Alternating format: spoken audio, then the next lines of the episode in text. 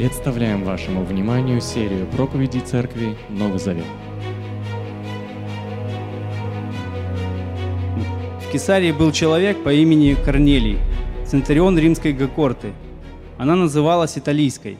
Он и все его домочадцы были людьми благочестивыми и почитающими единого Бога. Он щедро помогал бедным и всегда молился Богу.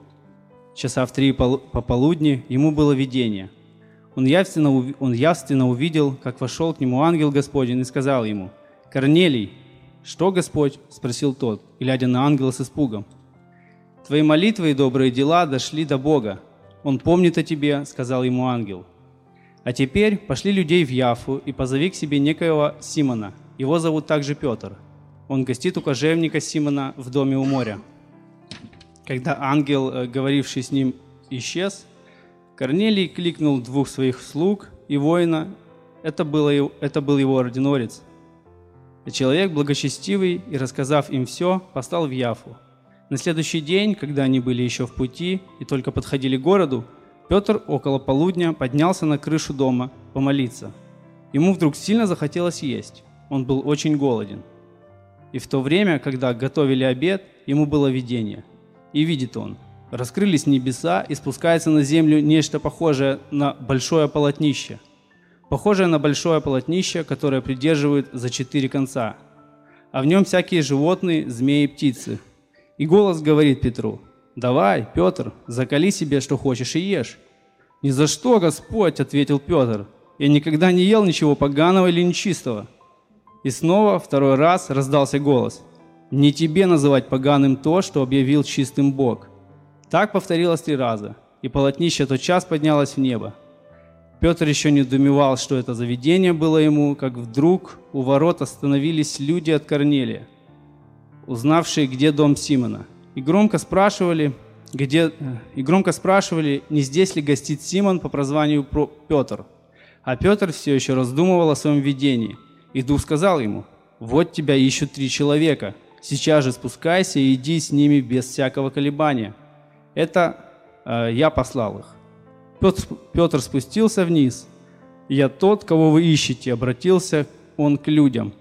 Какая причина вас привела? Центурион Корнелий, человек праведный и почитающий единого Бога, и его очень уважает весь иудейский народ, ответили они. Святой ангел повелел ему послать за тобой и привести в свой дом, чтобы услышать то, что ему скажешь ты. Петр пригласил их в дом и радушно принял. На следующий день он собрался в дорогу и пошел с ними. Вместе с Петром пошли несколько братьев из Яфы. На другой день он уже был в Кесарии. Корнелий ждал их, созвав всю родню и близких друзей. Когда Петр вошел, Корнелий, встретив его, упал к ему ногам и простерся ниц. «Встань!» – сказал Петр, поднимая его. «Я всего лишь человек. Петр, беседуя с Корнелием, вошел в дом и увидел, что там собралось много народу. Вам известно, что наш, закон запрещает идею общаться с иноплеменниками и входить к ним в дом, обратился к ним Петр.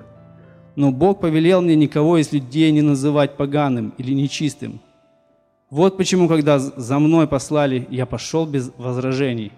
А теперь я хочу знать, по какому делу вы за мной посылали. Три дня тому назад примерно в это же время, часов около трех, я молился у себя дома, ответил Корнелий. И вдруг вижу, стоит передо мной человек в сверкающей одежде и говорит мне, «Корнелий, твоя молитва услышана. Бог помянит, помнит твои добрые дела. Итак, пошли в Яфу и позови к себе Симона по прозванию Петр. Он гостит в доме кожевника Симона, что у моря. И я немедленно послал за тобой, и ты был так добр, что пришел.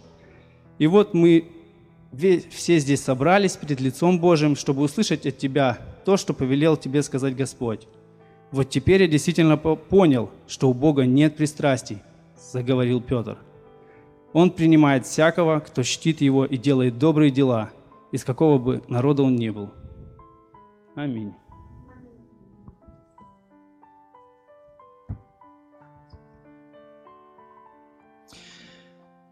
Когда-то Иисус сказал Петру очень необычные слова. И многим эти слова показались непонятными. А, он сказал Петру, «Я дам тебе ключи а Царство Небес. И то, что ты запретишь на земле, запретят на небесах, а что разрешишь на земле, разрешат на небесах. Слышали такой текст? Помните? Что за ключи? Что запретишь? Что закроешь? Что откроешь? Значит ли это, что Петр, и только Петр, имеет право впускать людей в небеса? Значит ли это, что эти ключи передаются по наследству патриархам, папам и всяким другим клирикам? Значит ли эти слова, что только рукоположенный пастор имеет власть принимать и исключать людей из церкви? Нет, нет и еще раз нет. На самом деле вся книга Деяний посвящена тому, как апостолы вот этими ключами открывали вход в Божье Царство людям, верующим в Иисуса Христа. И впервые Петр воспользовался этими ключами. Именно Петр первый произносит проповедь в день Пятидесятницы, когда каются такое большое количество людей – и они принимают крещение и становятся последователями Иисуса Христа.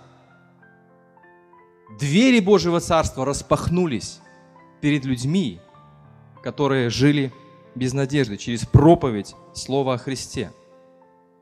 Ключ Божьего Царства, чтобы мы все понимали, это благая весть, веруя в которую язычник и иудей, дальний и ближний плохой и хороший, белорус, украинец, россиянин, американец, бельгиец, и неважно кто, веруя в Христа, может войти в Божье Царство.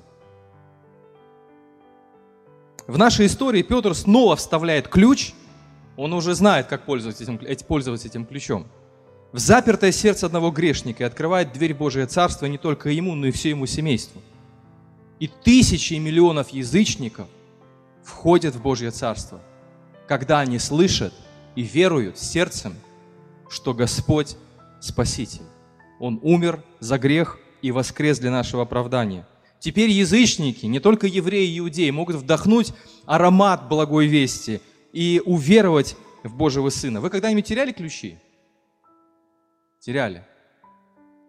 Я терял. А вы хотели бы потерять ключи? Приключения? Хотели бы испытать в своей жизни? Никому не хочется терять ключи. Нет машины, ни от дома, ни от квартиры. Особенно, когда идешь голодный, усталый, по карманам шаришь, а ключей нет. А что мы делаем, когда теряем ключи? Очень логично. Мы ищем сначала, а когда не находим, стараемся сделать дубликат, а если нечего делать дубликат, вызываем взломщика, который открывает эти двери. Для чего мы это делаем? для того, чтобы попасть в то самое место, безопасное место, где мы спим, отдыхаем, где мы переводим дыхание, где мы наслаждаемся, может быть, тишиной и одиночеством, для того, чтобы восстановить силы.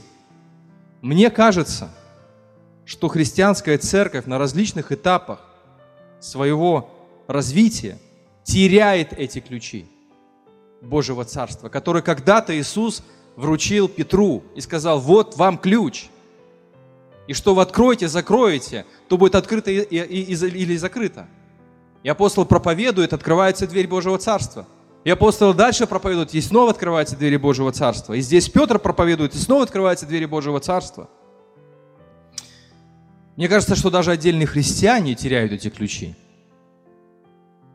И не, или даже если их не теряют, у меня, у каждого из вас есть бесполезные ключи. Вот у меня есть шуфлятка, где валяются ржавые ключи.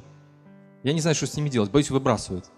Потому что если выброшу, они потом понадобятся мне, оказывается, от сарая какого-нибудь, от подвала. Мне кажется, иногда эти ключи лежат без дела. То есть церковь перестает в эти моменты думать, серьезно думать и молиться о приобретении, искренне приобретать людей для Христа и замыкается сама на себе, топчется на месте. История Корнелия и Петра меня вдохновляет. Как вы думаете, вас вдохновляет эта история? так подробно все расписано, так поэтапно. А почему? Для чего это все так делается?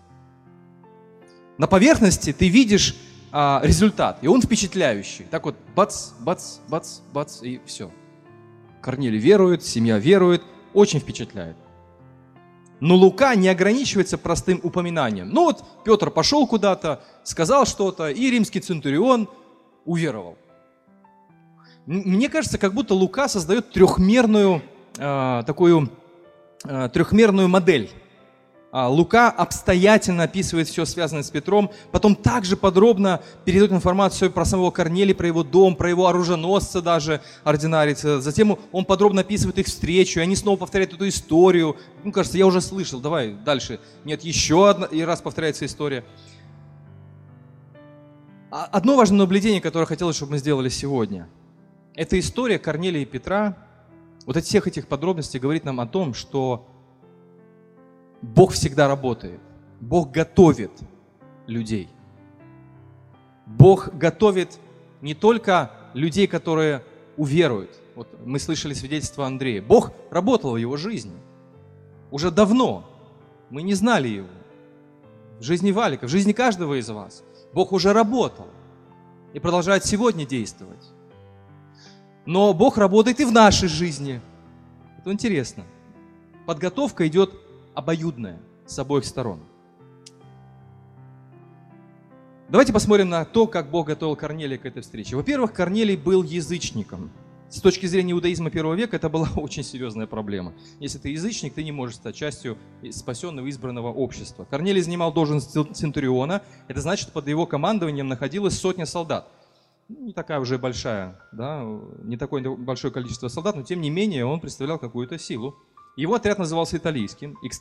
Это уже не первый раз, когда именно Центурион обращается к Господу Иисусу Христу. Кто помнит, где еще Центурион появляется на страницах Нового Завета? Сотник подошел, Центурион, к Иисусу Христу, и Господь что сказал о нем? Веры такой я в Израиле не видел. Вот интересно, один Центурион, второй Центурион. Совпадение ли это? Во-вторых, а, во-вторых, Лука очень убедительно повторяет устами ангела, потом Петра и остальных иудеев, что Корнелий был искренне набожным человеком. Он соблюдал Божий закон и чтил Бога Израилева. Посмотрите второй стих. Он и все его домочадцы были людьми благочестивыми, почитающими единого Бога. Он щедро помогал бедным и всегда молился Богу. То есть это была не поддельная набожность, это не было фарисейство, это не было законничество. Он действительно искал Бога, он действительно верил в Него. И мы видим доказательства его веры. Он помогал и молился. То есть он был человеком слова и дела. Он притворял в жизнь две фундаментальные вещи. Если вы не знали, на чем покоилась праведность э, у евреев на двух фундаментальных вещах. Это молитва, во-первых, регулярная, а во-вторых, это помощь. Помните, Иисус, когда говорил на горной проповеди, Он говорил о двух вещах, что когда помогаешь не, бедным, не труби об этом. То есть помогай, но не труби. И когда молишься, закрой дверь за собой, чтобы никто не слышал, чтобы ты и Бог только был. То есть Иисус не отвергает эти две важные, два важных проявления праведности. Он говорит о том, что мы не должны себя возвеличивать в этом, а Бога. И он делал это искренне, он молился и помогал. И в этом нет ничего, кстати, удивительного. Иудаизм своей пленительной концепцией единого Бога а, привлекал многие-многие тысячи а, римлян, многие-многие тысячи язычников. Поэтому встретить такого Корнелия в то время не было чем-то необычным. Но Корнелий не был обрезан, то есть он не обратился в иудаизм окончательно. То есть что-то что-то препятствовало ему это сделать. То есть он верил, он помогал, он молился, он искренне надеялся на Бога, но что-то мешало до конца ему сделать этот шаг и стать прозелитом.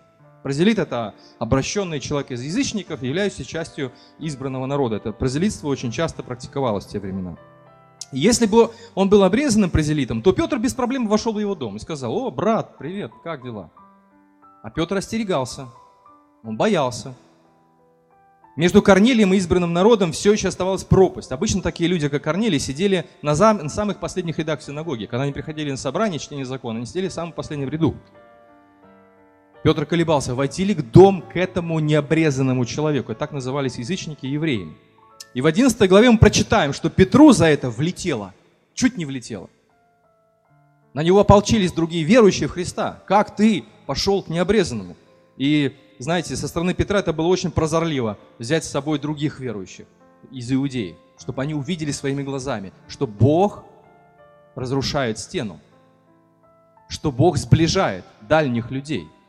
И что объединяет этих дальних людей? Христос. И если бы он один пошел туда, а потом пришел бы рассказал, я бы никто не поверил. А так другие братья подтвердили, сказали, да, это чудо, мы свидетели. И Лука очень подробно поэтому описывает всю эту историю.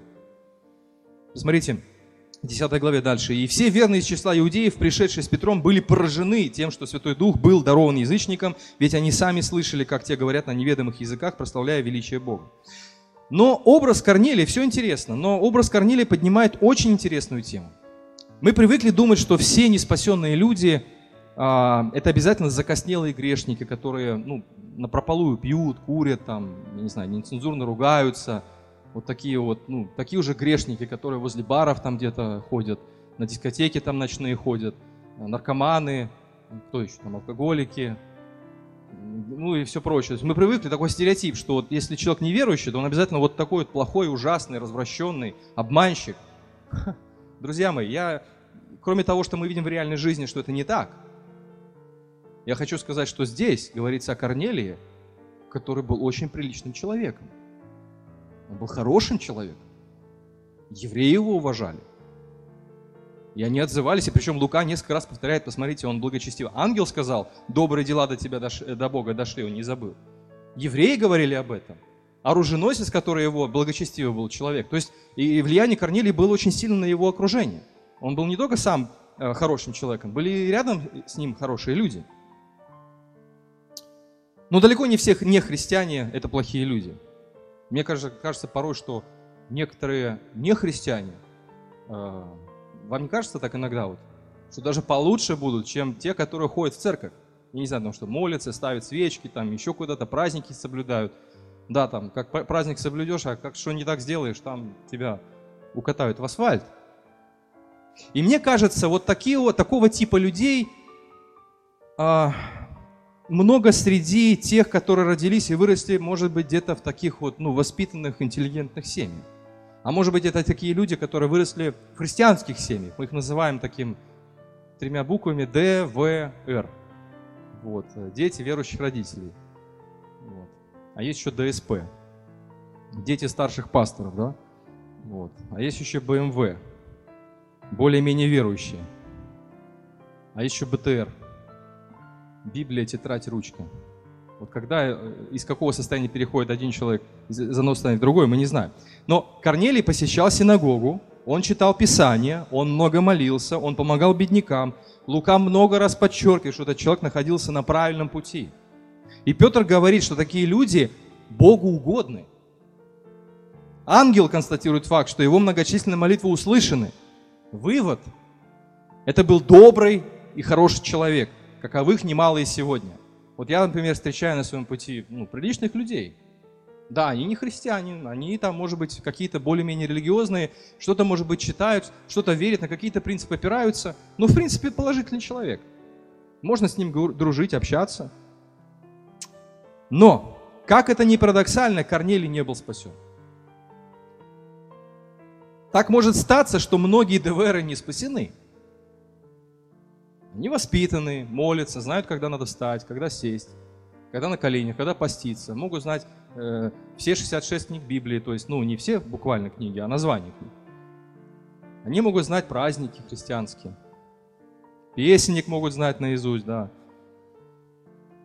Может, сегодня среди нас есть такие Корнелии, которые молятся, делают добрые дела, но они не имеют надежды на Христа и не знают силы Святого Духа парадоксальная ситуация, уникальная ситуация.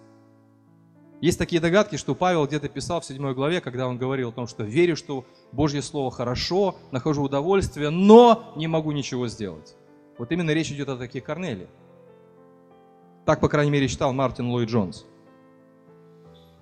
Но Петру нужно было прийти и донести и до хорошего человека благую весть. Благую весть о том, что Иисус жертвенный агнец, умерший за грехи Савла, умерший за грехи Евнуха, которого мы с вами знаем уже с 8 главы, и умерший за грехи Корнелия.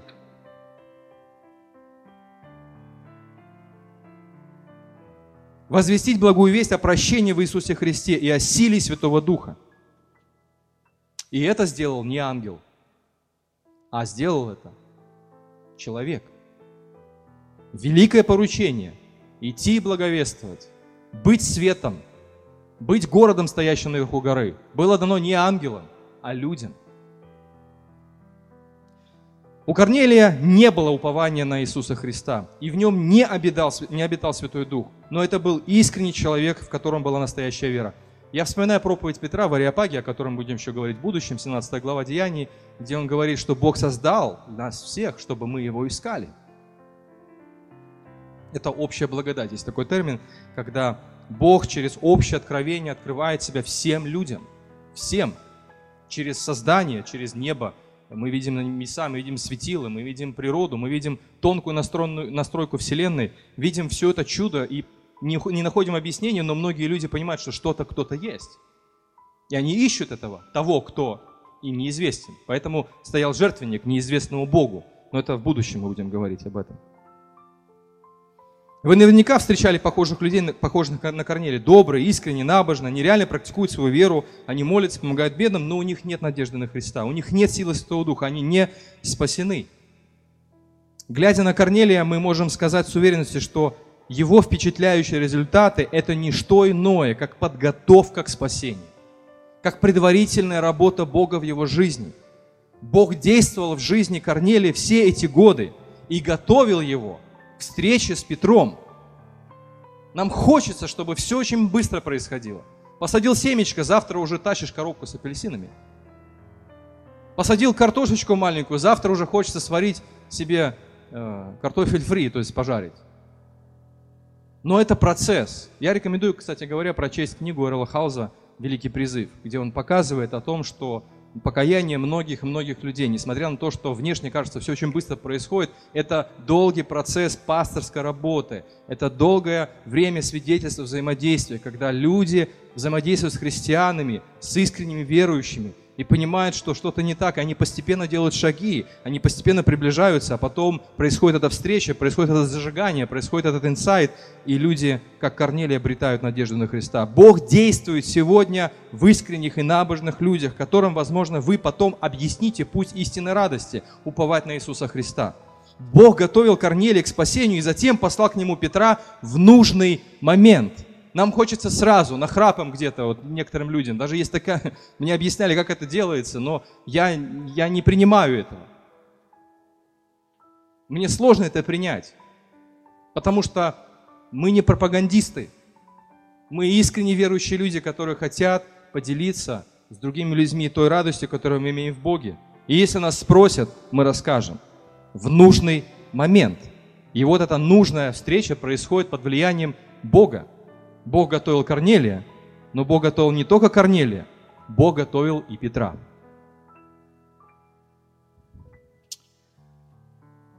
Богу нужно было готовить Петра. Почему? Потому что он иудей, верно еврей, обрезан в восьмой день. Как и любой еврей, Петр был не готов принимать язычников на тот момент. Помните, как он говорит фразу Корнелию? «Вам известно, что наш закон запрещает иудею общаться с иноплеменниками и входить к ним в дом. Помните, когда фарисеи э, говорили с Пилатом? Помните? И что там происходит? Такая же ситуация. Они не захотели войти к Пилату там в здание, где он был. Это была общепринятая норма. Но наверняка Петр считал, что язычнику нужно сначала стать прозелитом, и только потом он может приобщиться к Божьим обещаниям данным этническому Израилю через пророков. Однако и Петр был в процессе божественной обработки. Во-первых, Посмотрите, он уже был в Самаре, 9 глава, там уже жили полукровки. Он приезжал туда, чтобы самому лично убедиться в обращении самарян к вере в Иисуса Христа, что в них действует Дух Святой. И поездка к полукровкам, почему полукровки? По самаряне это были отдельно, ну, как бы наполовину, может быть, это евреи, наполовину языческие, э, из языческих народов. Так вот, поездка Петра к полукровкам в Самарию, в Самарию была трамплином для благой вести в языческий мир – Петр уже был инфицирован истиной, что Бог принимает всех, хотя он едва ли это осознавал. Может быть, место вашей работы не нравится вам. Петру тоже не очень хотелось идти в дом Корнелию. По привычке. Ему, может быть, не очень хотелось в Самарию идти, потому что там жили полукровки, евреи обходили эту территорию. Может быть, вы работаете там, где не нравится вам. Вам не нравятся люди, которые находятся в штате сотрудников. Вам не нравится, что вас перевели туда, вам хочется работать среди хороших, э, правильных людей, как вы, естественно. Ну, конечно же, правильные люди только такие, как, как мы. Ну, я иронизирую. Вы же поняли иронию, да? Или не, не поняли? Я иронизирую. Расслабьтесь. Может, вам пришлось менять свое место жительства, и вы чувствуете дискомфорт. Ух, везде грешники эти живут. Неприятные. Не, чтобы жили такие, как я. Привыкайте. Привыкайте. Потому что Бог направил Петра именно туда, куда Он захотел его направить. Может быть, вы работаете именно там, где Бог хочет, чтобы вы работали. Нравится вам это или нет? Может быть, Бог хочет, чтобы вы учились там, где вы учитесь. Хотите этого или нет? Савол, например, многие вещи не хотел бы. Он не хотел тонуть, он не хотел, чтобы его били палками. Но он делал то, что Бог ему поручил. Привыкайте. Во-вторых, Петр остался в Яфе в доме Симона. Этот Симон занимался промыслом кожаных изделий. Ну, такая догадка. Он имел с кожей дело. То есть он имел дело с мертвыми животными, с которых снимали кожу. С точки зрения закона, это было нечистое занятие, в прошлый раз уже мы говорили про это. И даже прикосновение к мертвому животному приводило к церемониальной нечистоте. А Петр жил в доме нечистого человека. Смотрите, он в Самарии сначала находится, смотрит, как полукровки принимают Евангелие. Потом в доме Симона Кожевника остается, и там тоже все церемониально нечистое. И в-третьих, именно здесь, в этом доме Симона Кожевника, Петр получает э, божественное видение, откровение, голос за кадром повелевает ему заколоть нечистых животных, которых, с которых, возможно, кожу снимал Симон Кожевник. Заколоть и есть. Такой Макдональдс был первый, да, такой он попал в видение в первый Макдональдс, где очень было много всяких, э, всякой, всякой живности, вот, которую он никогда не ел. Для ортодоксального иудея это шокирующее видение. Петр противится божественному голосу, заявляя, что никогда в рот не брал ничего нечистого но Бог продолжает настаивать на своем, не тебе называть поганым то, что объявил чистым Бог.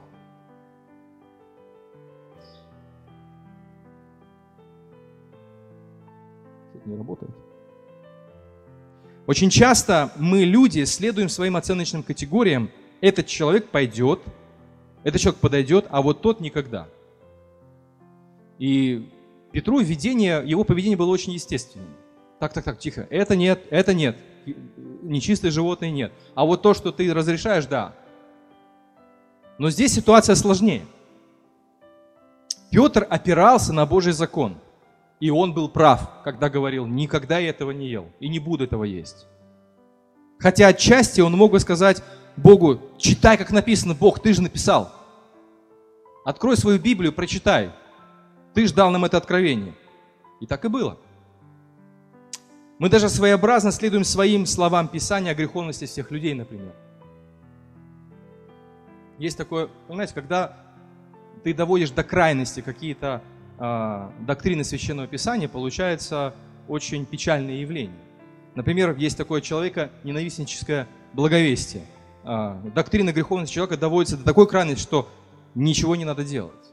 Когда э, Уильям Карей, известный миссионер Китая, если не ошибаюсь, пришел к пасторам своей церкви и сказал, я хочу отправиться миссионером, нести благую весть э, в, Ки э, в Китай, нет, в Индию, извините, в Индию, то те сказали ему, знаешь что, сиди-ка ты на месте, дружок, сиди и никуда не, не едь. Вот надо будет им покаяться, они покаются сами. Весь мир идет ко дну. Так что давай молиться, трудиться здесь. Ну, Корей не послушался. Он сел на корабль и уплыл. Пережил много трудностей.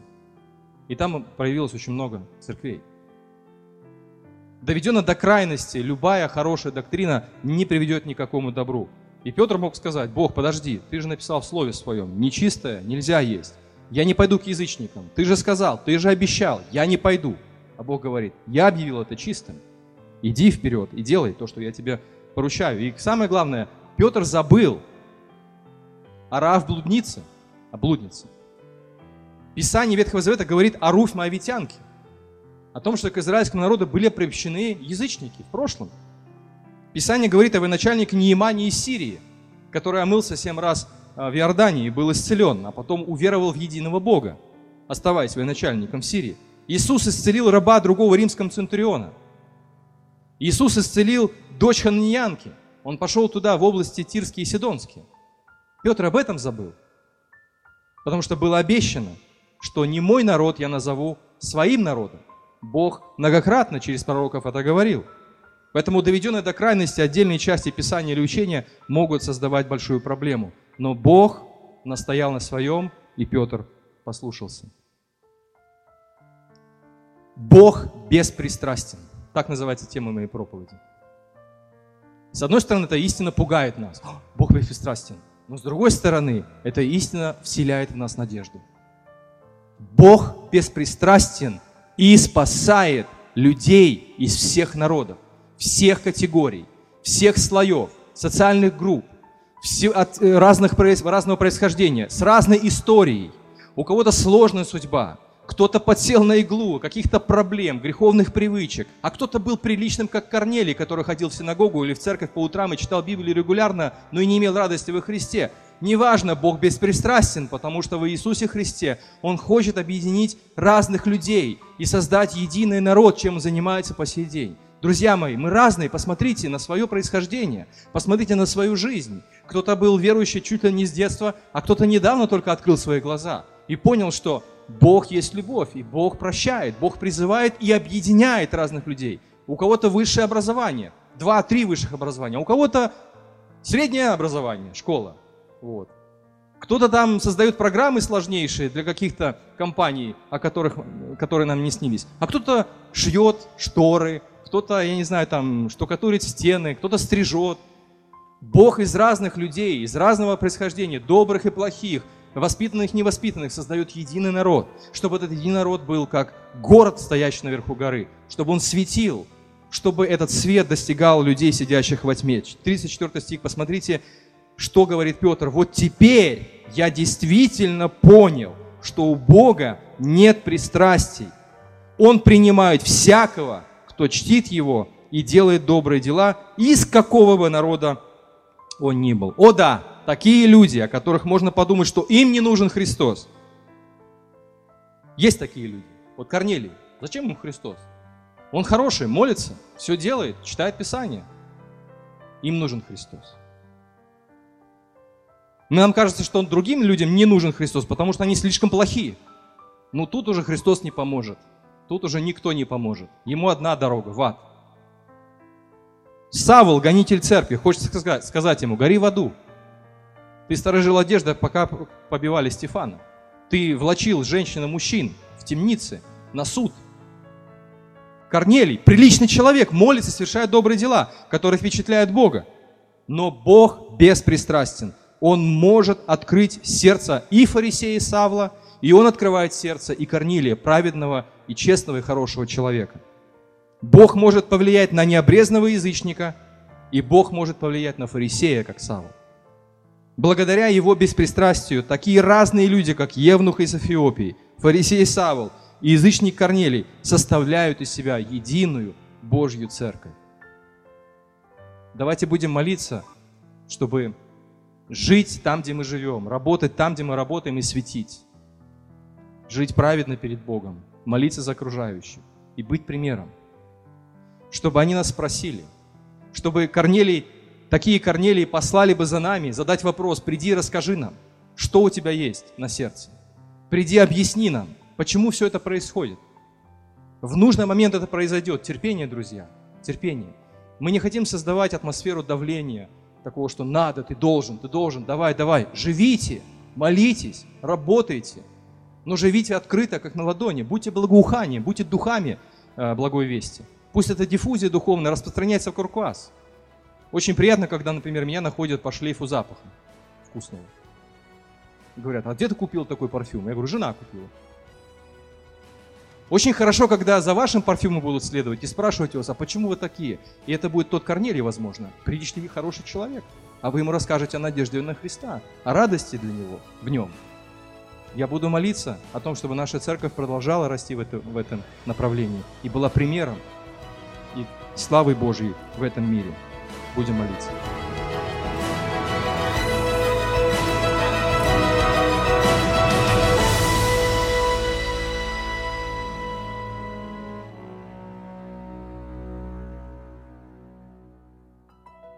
Записи этой и других серий подкастов доступны на нашем сайте завет.орг и в каталоге подкастов iTunes.